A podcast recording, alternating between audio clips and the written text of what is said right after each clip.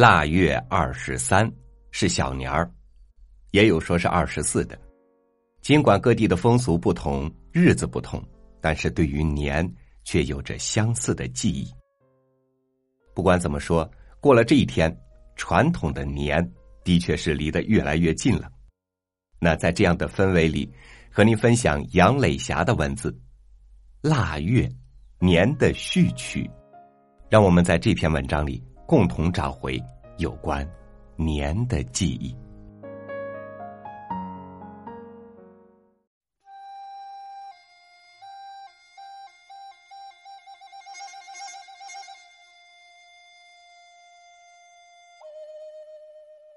莫非真的老了？不然，怎么这么爱回忆呢？已经到了小年儿，小时候腊月里。那一个个忙碌而快乐的情景，便屡屡出现在眼前，以至于不写出来，就会坐卧不宁。使碾子蒸年糕。小时候，我们队里没有几家有碾子，仅有的那几盘碾子，一进腊月就变得格外忙。所幸的是，我家就有一盘。进了腊月，蒸年糕是必须的。这就是先用碾子把原材料煮过的玉米粒儿、泡了一宿的黄米碾碎，乡亲们称为“石碾子”。因为我家有一盘碾子，来问碾子的乡亲络绎不绝，母亲便忙了起来。早上刚刚起床，便有三婶子、二大娘等急慌慌的来家里。问母亲哪天碾子有空，自己想哪天使碾子碾糕面，母亲便一一记下。街台上三婶子家十一，北头二大娘家十五，大嗓门二嫂十六，南头三侄媳妇儿十七。这些问好日子的人们便满意的走出去，但边走边回头。还一再叮嘱他大嫂可别记混了，别再硬给别人呐。母亲便说：“二婶子忘不了，我这小本上记着呢，保准能让您老碾糕面，蒸热腾腾的黄面糕。”问早的，能按着个人所定的日子使碾子；问晚的，一看那日子早给人占了。只能让母亲再给倒腾倒腾。母亲拿出那个小本儿，仔细琢磨，想尽力安排大家都满意。但有一次，北坡上三奶奶来问，她想腊月二十以后再使碾子蒸糕。可二十几的日子已经安排到了二十八、二十九，三十儿也就太晚了。母亲说：“初四、初五这两天还没有人用，要不然。”你老就选一天，三奶奶很为难的说：“侄儿媳妇儿，不瞒你说，我不敢早蒸呢。你说你那五个弟弟哪个是善茬儿？都小狼羔子似的，一吃敢吃半壮。我这么早蒸，到过年时一块也没了。这确实是个事儿，那怎么办呢？自己家不趁别的。”就一盘碾子，一年就这一次磨糕面、蒸年糕，都乡里乡亲的，可要尽量让大家满意呀。母亲想了想，忽然有了主意。呃，这样吧，三婶子，我家订的二十蒸糕，我们原打算磨了糕面，还磨点别的，我们就不磨别的了。咱们赶早点把咱们两家的糕面磨下来再说。你们先来，你看怎么样？三奶奶喜出望外，连连夸母亲。要不说人家识文断字的老师，办出事儿来跟在打字不识一个的就不一样。就这样，碾子的问题都顺利解决了。过年时碾子都是队里出小毛驴给拉磨。平时农忙时，这些毛驴驮粪拉车耕地，省了不少人力，到了腊月，小毛驴没活了，却又能为家家户户拾碾子拉磨做贡献。早上，拾碾子的人家去饲养棚牵驴，饲养员三爷千叮咛万嘱咐，把每头驴的特点给拉驴的人说了又说。这个爱撂蹶子，不要打；那个挺好用，不打就走。等拉驴人走出好远，三爷还站在原地，远远的望着，眼里充满了爱怜和不放心。磨高面也是个技术活玉米粒煮过有水分，黄米泡过也有水分，寒冬腊月滴水成冰，有时候把原材料倒在碾盘上，碾坨和碾盘打滑不转，冻住了。这时候还要把原材料收起来，找一点干粮食先碾，等到碾子有了一点温度，太阳也出来了，再倒上继续。腊月二十这一天，我们赶上了一个难得的好天气，三奶奶家的糕面磨得异常顺利。他们收拾完，父母便把我家的玉米、黄米赶紧倒在了碾子上，蒙着眼睛。嘴里带着夹板的小毛驴，便拉着转了起来。饱满的玉米粒和黄米一点点被碾碎，等都碾成了面，母亲便一箩箩收下来，在墙角的笸箩里筛，筛下去的是更细的黄澄澄的面。箩里剩下的，再倒回碾子上继续碾压。在这个过程中，毛驴是不停下来的。也就是说，母亲边快速的收筛后，再快速的倒回去，并且哪个是没筛的，哪个是筛过的，分得清清楚楚。就这样，像工厂有序的流程，有条不紊的进行着。碾盘上的粗面渐渐减少，菠萝里的细黄面渐渐增多。写牲口了。三爷透着急迫的声音回荡在小小的山庄。时间过得真快，转眼到了正午。按规定十二点卸牲口，小毛驴该回家吃饭休息了。可我们还没有磨完。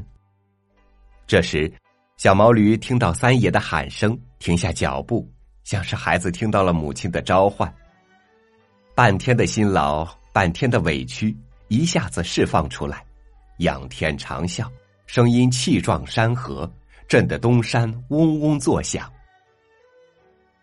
我很震惊，半天都这么任劳任怨、温顺的小毛驴，竟然蕴藏着这么大的能量。父亲说：“谢吧，要不然他也不好好走了。剩下的咱们自己推两遭就行了。”脱开缰绳，摘下眼罩和甲板的小毛驴，四蹄踢蹬了几下，抖抖身子，大踏步的朝着饲养棚走了，让我这送他的人一路追赶，都没能撵上。追到饲养棚，正见他对着三爷甩尾巴、抖身子、打响鼻，用头来回蹭三爷的身子。三爷爱怜的抚摸着他的脊背，真像母子重逢一样。糕面终于碾下来了，父亲用头顶着盛面的大菠萝回到家，母亲已经先到家，正在烧火。父亲站在灶边等着锅开撒面，盛着黄灿灿面的菠萝摆在地上。水开了，掀开锅，顿时白色的水蒸气弥漫在空中，锅中架着用熟秸秆穿缀成的篦子，看着异常结实。只是杆与杆之间缝隙大。父亲先把煮好的红小豆、大枣一把把撒在篦子上，顿时那些缝隙不见了。然后就是撒面，一瓢瓢的面撒下去，要来回颠簸着撒，不仅撒的均匀，还要等水汽上来，哪里水汽上来，哪里的颜色就变深，这样再撒面。不然，就要等一等，否则不透气，不容易蒸熟。母亲烧火也有讲究，火要烧遍整个锅底，让每一处都能均匀受热，这样篦子上的面也才能均匀受热。就这样撒了一层又一层，水汽不停的穿过一层又一层。当菠萝里的面全部撒进锅里时，父亲松一口气，擦擦额头上的汗，盖上熟秸编织的拱形的大铺盖。撒面的可以休息了，烧火的还要加紧烧啊！火苗欢快的舔着锅底，灶堂里时不时发出哔哔啵啵的声响，年糕的糯香味儿也越来越重的弥漫在蒸汽腾腾的房间里，使得我们三个小孩肚里的小馋虫时不时探头探脑了。终于要掀锅了，顿时。蒸汽更浓重的弥漫了整个房间，屋子里的人模糊起来。等蒸汽稍稍升腾开来，父亲便把篦子两边的拎绳扒拉出来，把锅边粘着的面用铲子铲掉，用力一拎，篦子已经落在了锅台边松开绳子，两手托住篦子底部，猛地一起，迅速反扣，一块圆圆的、厚厚的。弥漫着糯香甜枣的圆柱体的黄澄澄的年糕就做成了。哎，我要吃年糕！我要吃年糕！我们高兴的跳跃着。父母说：“别急，一会儿吃。”中午饭到了，年糕就着炖白菜，新蒸出的糕。其甜美糯香的口味儿，岂是我等拙笔能形容得了的？但那糕，只是切了边边角角。等到晚上凉的差不多了，糕很挺阔了，父亲再一刀刀切成大的方块然后再把每一方块分别切成片儿。在随后的腊月以及正月里，年糕。就成了饭桌上一道必不可少的美食。它寓意我们的生活步步登高，可不是吗？看看现在的人们，不正是一步步在走向更富足、更美好的生活吗？杀猪及系列美食，提到杀猪。小时候，那是一个非常隆重的仪式，谁家杀猪，必定有很多人去看热闹。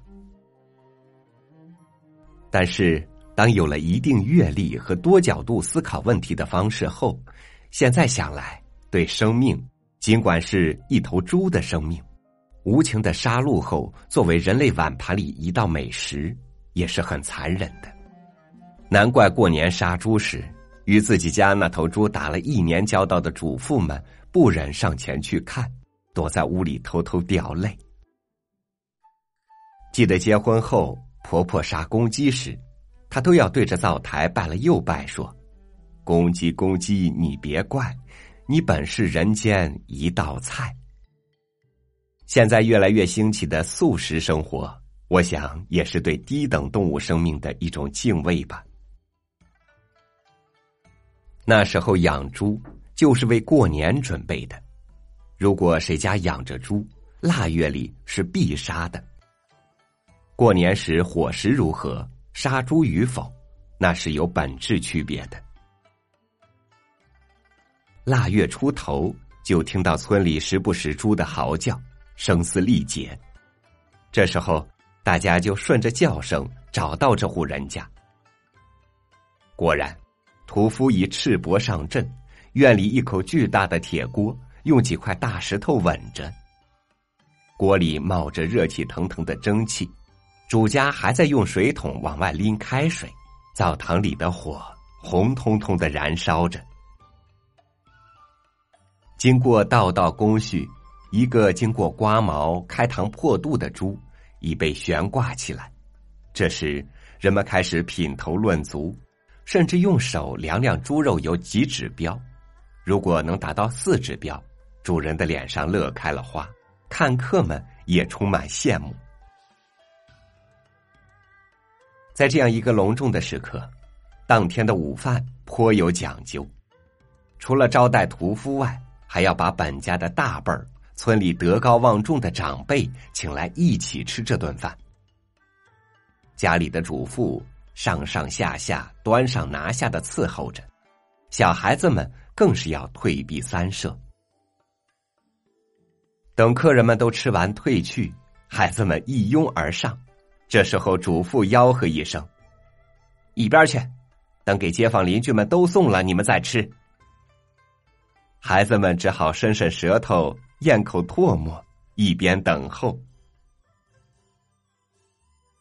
主妇掀开那个七印或八印大锅盖孩子们傻眼了：“哇，还有这么一大锅呀！粉条、白菜、肉片子，好香啊！”于是，这些孩子们充当了使者，给人送杀猪菜。我就曾充当过这样的使者，我们家也享受过人家送来的杀猪菜。母亲盛满满一碗杀猪菜，拿上两个馒头或两角饼，然后嘱咐道：“好好端着，别洒了。这碗给街下三婶子送去。”等差不多一个庄的乡亲们。什么北头六叔、南头三婶儿、街下上三爷、和套里四奶奶都吃上了我们的杀猪菜。母亲把锅里的菜重新烧把火，给我们端上来。世界上居然有这么香的美味！那平时吃着咯叽咯叽的大白菜帮子，此时让猪肉片子拿捏的柔柔顺顺、滑滑腻腻，香的要栽跟头了。杀完猪，选个日子，煮骨头了。大大的七印锅，稳稳的干柴火。开锅后，拿末、花椒、大料、肉桂等各种调料下锅，小火慢慢的煮，从早上煮到下午。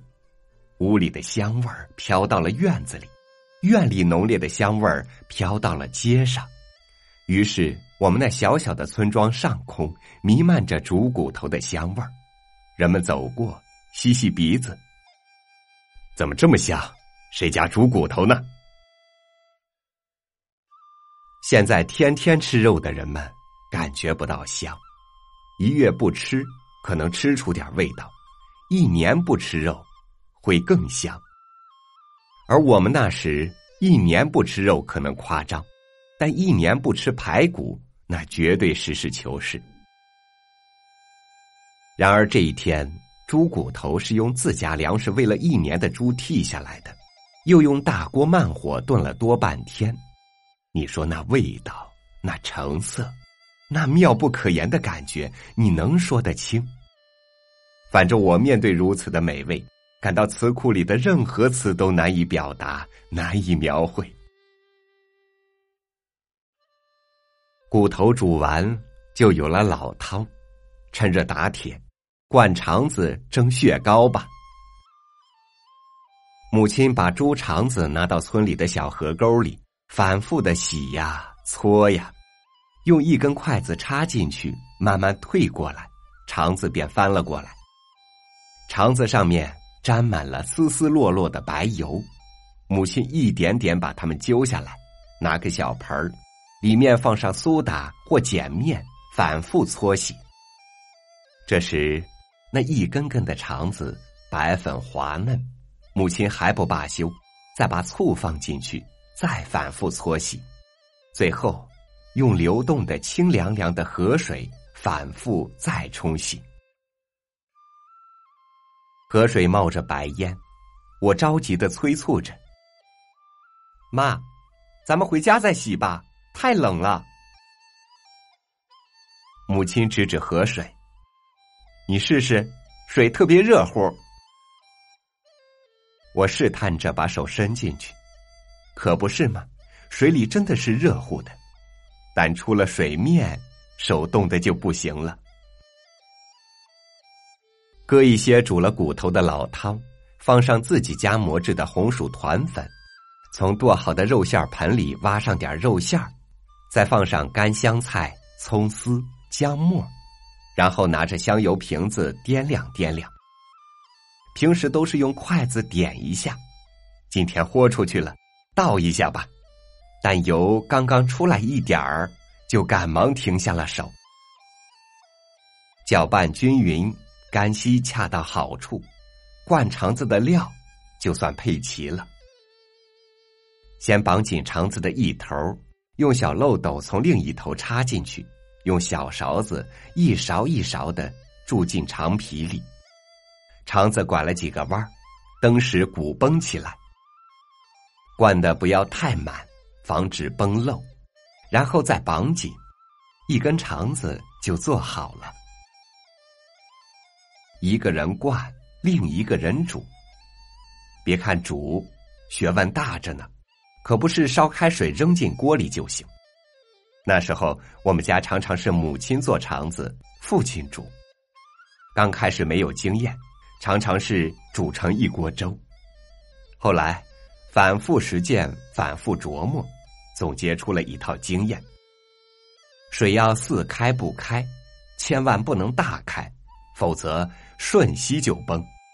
里面的料会搅和的满锅都成了浑汤。如果水开了，就要打上点凉水，边煮边用小擀杖向着一个方向涌一涌，不要用勺子、铲子之类的搅拌，否则也容易烂。再说生熟，那时没有钟表，没法记时间，父亲常常在拿不准生熟时，找一个小百草棍儿，砰的一下扎进去。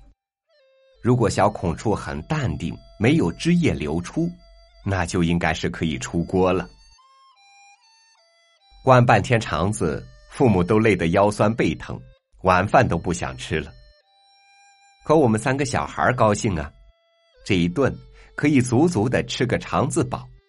再说有个别煮崩的，也不便于保存，父母就随我们了。正宗红薯团粉的劲道，骨头老汤浓厚的香味儿，还有少许肉馅儿、各种调料的综合运用，共同发力，使得小肠子的味道变得那么不一般。嚼在嘴里，真有做一回神仙的感觉。现在回想起这种味道，恍如隔世，在以后的岁月里，再也难以找回来。猪身上到处宝，这话一点不假。除了它的主产品肉骨以外，猪头、猪耳、猪杂碎样样是宝，就连猪血还能蒸血糕呢。杀猪时接出来的那盆血一直放着，这时搁上点老汤，放上玉米面，兑少许白面，加点葱姜和面，放在篦子上蒸出血糕。是难得的美味。